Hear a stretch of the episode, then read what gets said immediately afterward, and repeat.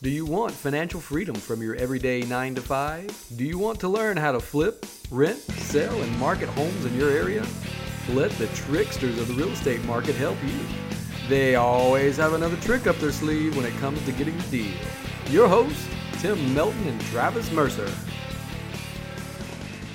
All right, good morning, everybody. Uh, Tim Melton and Travis Mercer here with the Tricksters' take on real estate investing. It's been a while since we've talked, uh, but school is out. Yay, yay, here in Charlotte, North Carolina. So uh, we've been very, very, very busy just trying to, you know, get back with you guys. We've had a lot of people request that we uh, do this more often, so we're going to try to make a commitment to uh, become more uh, vigilant in, in getting podcast out to you guys. So, Travis, uh, summertime, things good for you?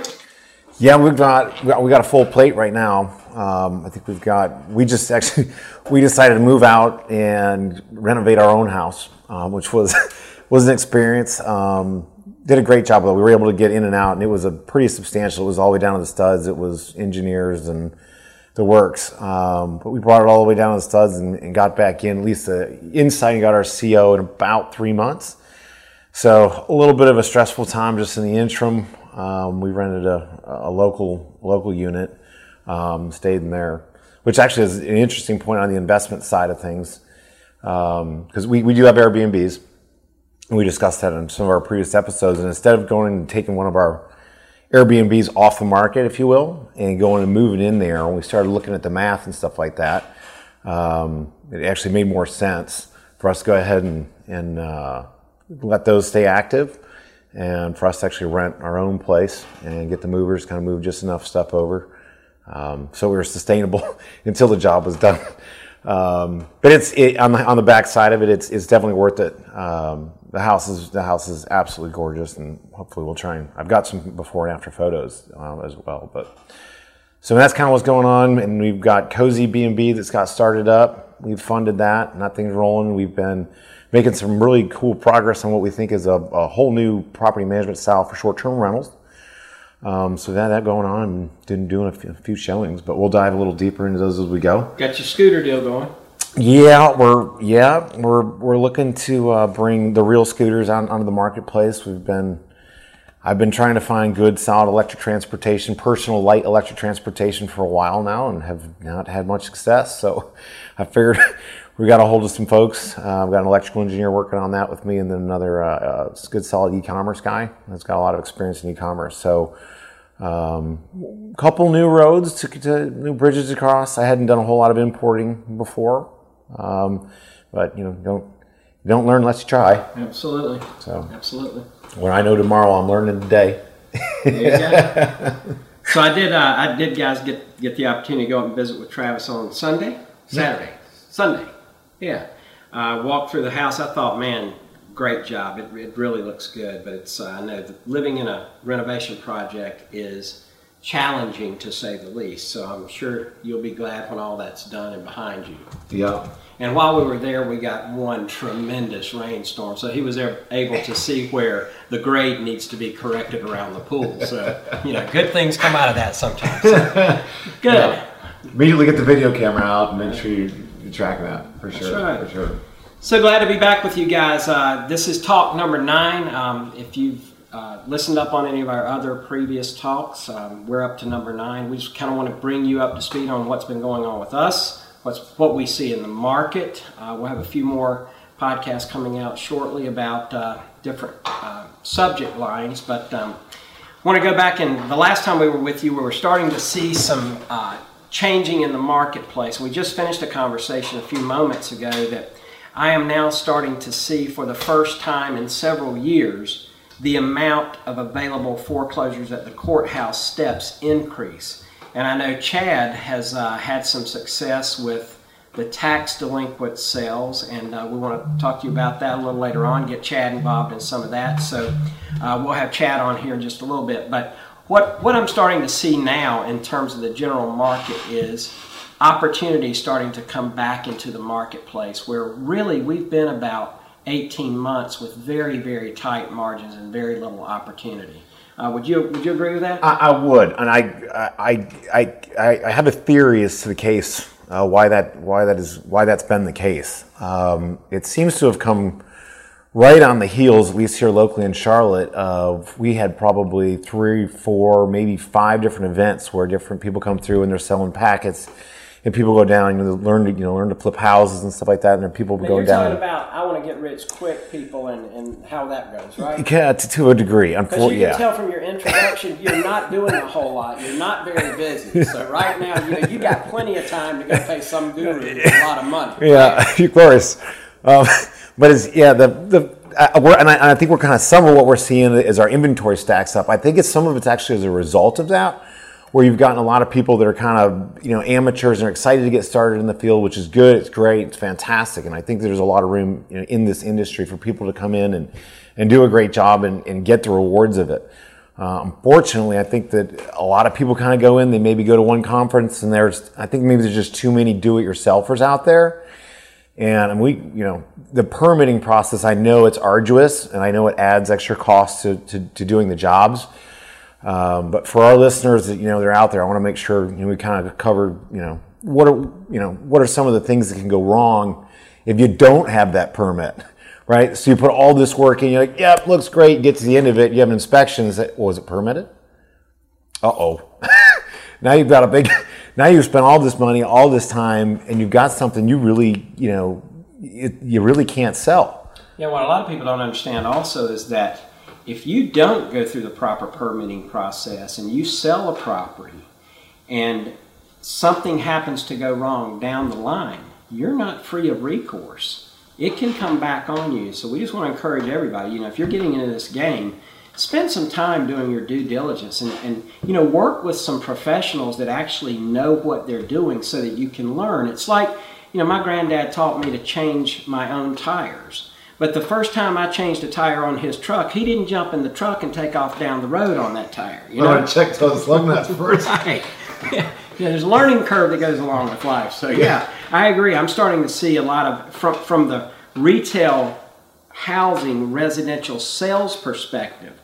We're seeing clients go out that are interested in buying homes, and we get the inspection back, and it is like an encyclopedia of all the things that are not done properly. So I want to encourage you guys, if you're going to get involved, you know, take the time to do it right because it'll save you a lot of time going back and correcting mistakes and it'll save you a ton of money. Yeah. And I, you know, if you're if you're really new at it, um, again, try and get something that doesn't require anything structural um, for your first kind of go around. I, I would also personally recommend, if possible, the first time if you go into a house flip, that you look for something post uh, lead based paint, which was 1978. Um, so, but I mean, I did some retail shopping with a client this past weekend actually, and they want a turnkey product is what they wanted. And so we went out and we started looking. I sent, you know, probably eight or nine different properties. We narrowed it down to, to three or four of them. We went out to go take a look. And I mean, it, a quick, easy way you can kind of tell if you're going to a property. If you don't have 45s on corners, um, that's a, that's a surefire immediate, uh, kind of telltale sign that you can, you'll see in places. For those of you that are sitting in front of a Google machine, you can just type in the word miter box and you can kind of see you need just two 45 angles cut so you can get those those butt ends together so you're not seeing unfinished wood and uh, paint job and stuff like that that's not not correct. But yeah and for the and for the home buyers out there they're looking to you know proverbially hack into you know the real estate system and try and buy something that is needs renovation. They want to renovate it as they go. Also you need to be you know be looking for those things and remember just because you're doing it on your own just because you own that home if you don't have it permitted the city can find out later and they can come back and say, hey, you've got to remove that. Yeah, not only can the city find out, I am finding now more licensed professional real estate agents are doing the research for their client and they're telling their client, hey, I don't see that this work was permitted. Now you got a big problem when you're trying to sell your property at retail price and it hasn't been permitted. So, Yeah. word to the wise. And I'm sure in it's you know it's uh, code enforcement is something you should probably be able to Google in just about any town um, that's out there. Where you should be able to go in and then start you know, looking through the code enforcement of where it was, what what permits were pulled on those jobs. Um, and it depends on the size and the scope of the work that's being done. I think it's what is it thirty? If you're a licensed general contractor and you can get it done under thirty thousand, then it may not necessarily require it. So you want to look at the total scope of the work that was done. Um, but that's that's one of the big concerns that, that I'm seeing out there, and I think that's part of the reason why we're seeing some of the stack up on the market um, around the greater greater Charlotte area. Um, so now that we've scared you to death about why you don't want to get into this business, you know, let's let's think about the good of it. You know, if, if you do do uh, your product and you you do turnkey work and it's done properly, days on market I mean, is uh, they just go. They just go. Um, very close to asking price, if not above asking price. Mm-hmm. So, you know, we're starting to see now the market becoming educated enough where we are that people are starting to tell the difference. And the good, let's call them flippers, are moving their product very, very quickly. The people doing lackadaisical work and not doing their due diligence, properties are sitting. And I think we're going to see that trend continue too. Yeah. So I mean, that's just kind of a. I don't want to be doom and gloom, but it's just kind of a front end warning that just says, you know, do, do your homework. Um, you know, one of the one of the old school lessons was like, you know, pay your taxes. It just it in the long run, it won't be worth not paying your taxes. So pay the permit fees. In the long run, it, it will pay off. I can assure you, it'll pay off. So know, the interesting thing to me about the permit fees, let's talk about that for a second, is that I hear all these people tell me, well, I don't, I don't want to go through the, the permitting process. You know, it's costly. I mean, it's, it's pennies on the dollar when you consider the value of the asset you're talking about. So, you know, think about it carefully, guys. Don't try to cut corners. You know, it is well worth your time and the little bit of money and hassle that you have to go through to do it properly the first time. Yeah, yeah, for sure. So that's kind of one of the things we're seeing in, in our market here. Um, yeah, I mean, that's some of the recent experience that I've had in the showings. Have you've been out in the retail world as well? You've seen some of the same things. showing some stuff last week um, before we went to the beach and uh, seeing the exact same thing you're seeing. You know, What's the big items you're seeing? just shoddy workmanship. I mean, Trim I, work. I saw a, a laminate floor the week before we went to the beach. We were out of town last week with the kids.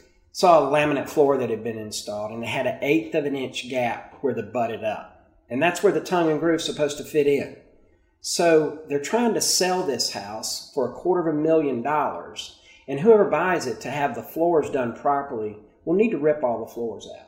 You never see good miter joints. Just you know, if if a do-it-yourselfer is doing it, you'll never see really good miter joints. Painters, everybody wants to paint themselves. Nobody wants to do the spackling and do the sanding and get your sheetrock smooth before you put the coat of paint on there. Everybody just wants to walk up and start rolling. So we're starting to see a lot of that. And also, you know, buy high quality paint. If you buy the cheap paint, you know, you're going to have to roll it three or four times. Or when I walk in with a client to sell your home, I'm going to see paint stripes up and down your walls, and that's going to turn me off. It's going to make it hard for me to sell your property. So, you know, just a word to the wise, you know, as, as the market uh, presents more opportunities, and both of us feel like, you know, we're, we're finally in the turning the corner to where we may see some more buying opportunities in the short term uh, you're going to really need to step up your game. You know, six months, 12 months ago, you could sell pretty much anything because the market just didn't care. We're now starting to see the market say, whoa, wait a minute, I want to know that this project's done properly. Yeah, for sure.